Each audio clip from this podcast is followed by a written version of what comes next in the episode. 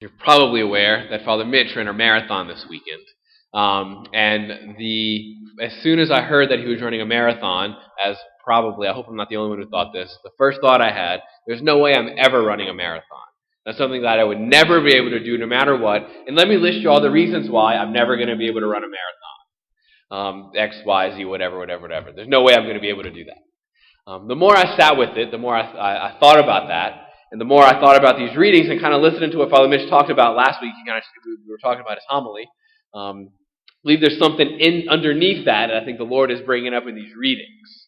Because um, he last week, I think he compared Advent to like a race, right? And it can kind of feel like um, from now till Christmas is like perhaps the most intense time of the year in addition to all the holiday things that we got to do, it's also finals time and all these other things. Everything kind of crunches up together, and I'm going to blink, and before I know it, it's going to be Christmas, and I'm going to think, wow, that was a horrible Advent. I barely entered into Advent. It's already Christmas. Like that, that, that was the worst. I'm never going to be able to do this well. I'll try again next year. I'll try that later, right? List all the reasons to kind of discredit why I would be able to do that well.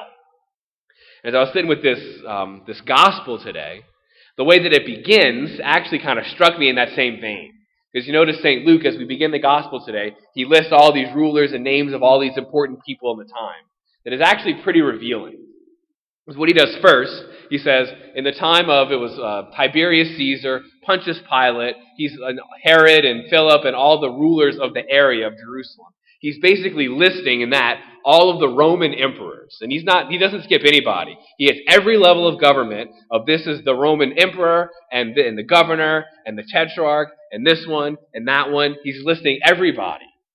And it's almost like he's very at pains to remind the people of Israel, the, the Jewish people who would be reading this, that Jew, uh, the Jewish people, Jerusalem, Judea, was not free. They were under Roman occupation. They were an oppressed people. They had no control over their government. They were ruled by foreigners, by outsiders, not the way the Lord wanted, right? So there's that.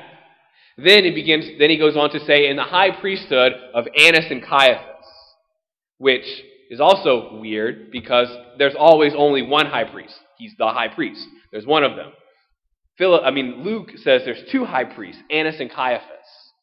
Because what had happened was the Romans came in and to kind of assert their authority even over the religious practice of the people, they took Annas, the rightful high priest, they deposed him and put their own person, Caiaphas, as the high priest. So a lot of the Jewish people recognized Annas is the real one, Caiaphas is the fake one who's actually who, who, who was actually forced into power by the Roman occupation. So Luke is even lifting that up as like even our religious practice isn't free. Even that is kind of influenced and twisted by, by the Romans. There's nothing in this world that we're in that the, you want to list all the reasons why things are going wrong? X, Y, Z. That's what Luke is doing. He's given all the reasons why everything is messed up, why God is not fulfilling his promises, why there's, there's no reason why anything should go well in this kind of a world and in this kind of a society. But say St. Luke, right after he lists all the reasons why everything's wrong, the next thing he says is the Word of God came into that. The Word of God came into this world that nothing, nothing was going right. Nothing should have been set up to receive the Word, but the Word of God came into that. And we hear this figure of the Word of God coming through the preaching of John the Baptist. We hear every, if you notice, every Advent, we hear about this figure of St. John the Baptist. And he shows us that in the midst of why, here's all the reasons why everything should be wrong, why I shouldn't be able to, to do X, Y, or Z, whatever it is, whatever the thing that I'm talking myself out of is, the Word of God comes into that. And John the Baptist comes to bring the presence of God into that. And I think John the Baptist gives us a, he lifts up a question in, in, the, in his message and in his preaching that's very telling and important for us. To go back to the running analogy that Father Mitch used last week. John the Baptist is going to lift up this question of where precisely am I going? Where am I running to? Because whether we like it or not, all of us, right here, right now, are in a race. We are running. We are moving somewhere. And whether we realize it or not, we're, we're, there's, a, there's a destination that we're headed towards. It's impossible in this life to be stationary, to not be moving in some direction. We're going somewhere. And if we don't pay attention to where we're going, chances are we're going to end up somewhere that we don't want to be and we never actually intended to be. But I lose sight of where I'm going, especially when everything's a mess. When everything's a mess, I'm way more prone to saying, oh well, I tried. And I just kind of throw all caution to the wind.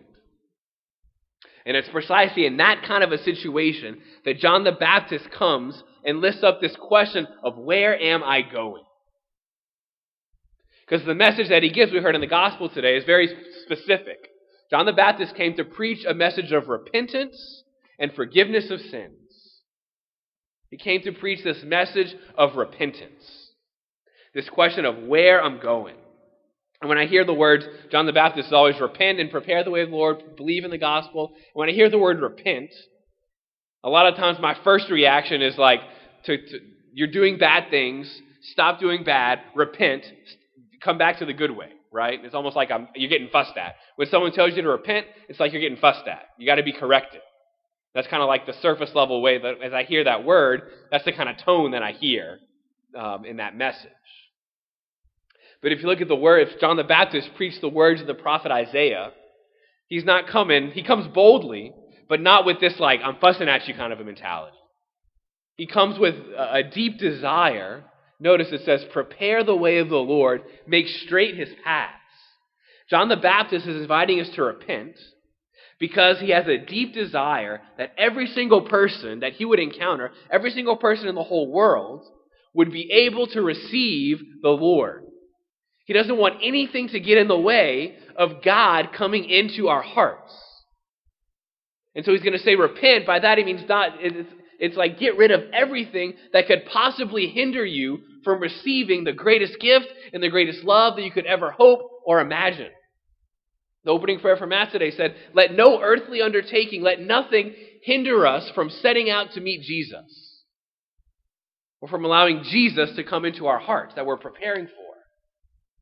And so he says, Get, let every mountain be made low, let every valley be filled up, make everything ready so that in every aspect of our lives and every aspect in our, of our hearts, we can receive this one great love, this one great gift of God coming into our lives. That's the deep desire that St. John the Baptist has. The word repentance, if you look at it like literally as a word, it literally means to change direction. That's what that word means. And so John the Baptist is inviting us to reflect where in my life do I need to change my direction so that I can be facing and turn towards the one, the only thing that actually matters, the only thing that's actually going to satisfy? Where in my life do I need to recommit and reorient myself? Because a lot of times, in, in, it's just it's our fallen human nature. We're drawn to a lot of things that seem to be good. There's all kinds of goods that we encounter every single day all around us. Very good things. The reality of sin and the reason why sin is such a struggle is not because it's bad, because nobody does bad things. We don't, if, it's, if something's bad for us, we know we're not going to do it. I'm not going to drink the poison because I know it's poison.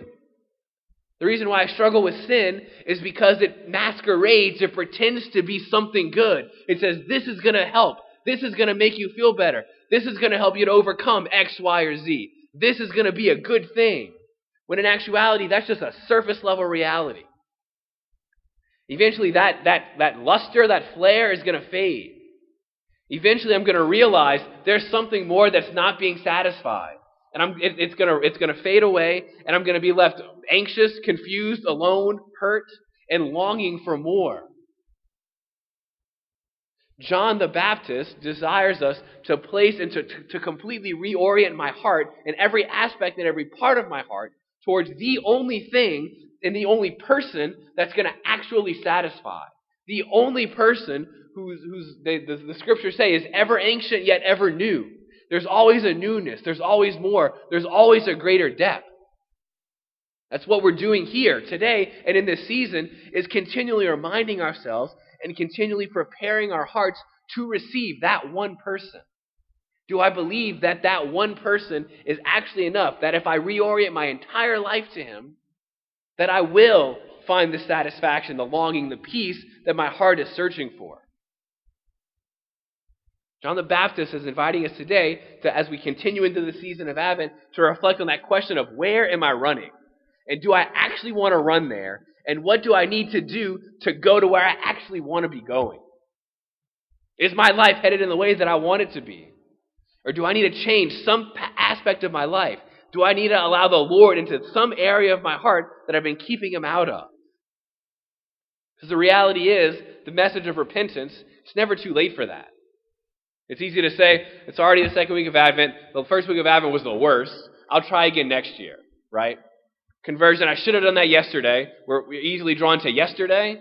Or I'll do that next year, next time, tomorrow, towards the future. We're always drawn there, either to the past or to the future. But repentance is always, it only happens today. God only always encounters us today. So where's my heart? Where am I facing today on December 5th, 2021? Where's my heart oriented today? And where today do I need to recommit to allow the Lord to come into this area? Where do I need to let go of so that nothing can hinder me from receiving Jesus, who desires to go into my heart? What today, right now, tonight, is God asking me to do? Because I promise there's an answer to that question. What is God asking you to do today? That we can prepare our hearts to receive Him most fruitfully and most fully. Amen.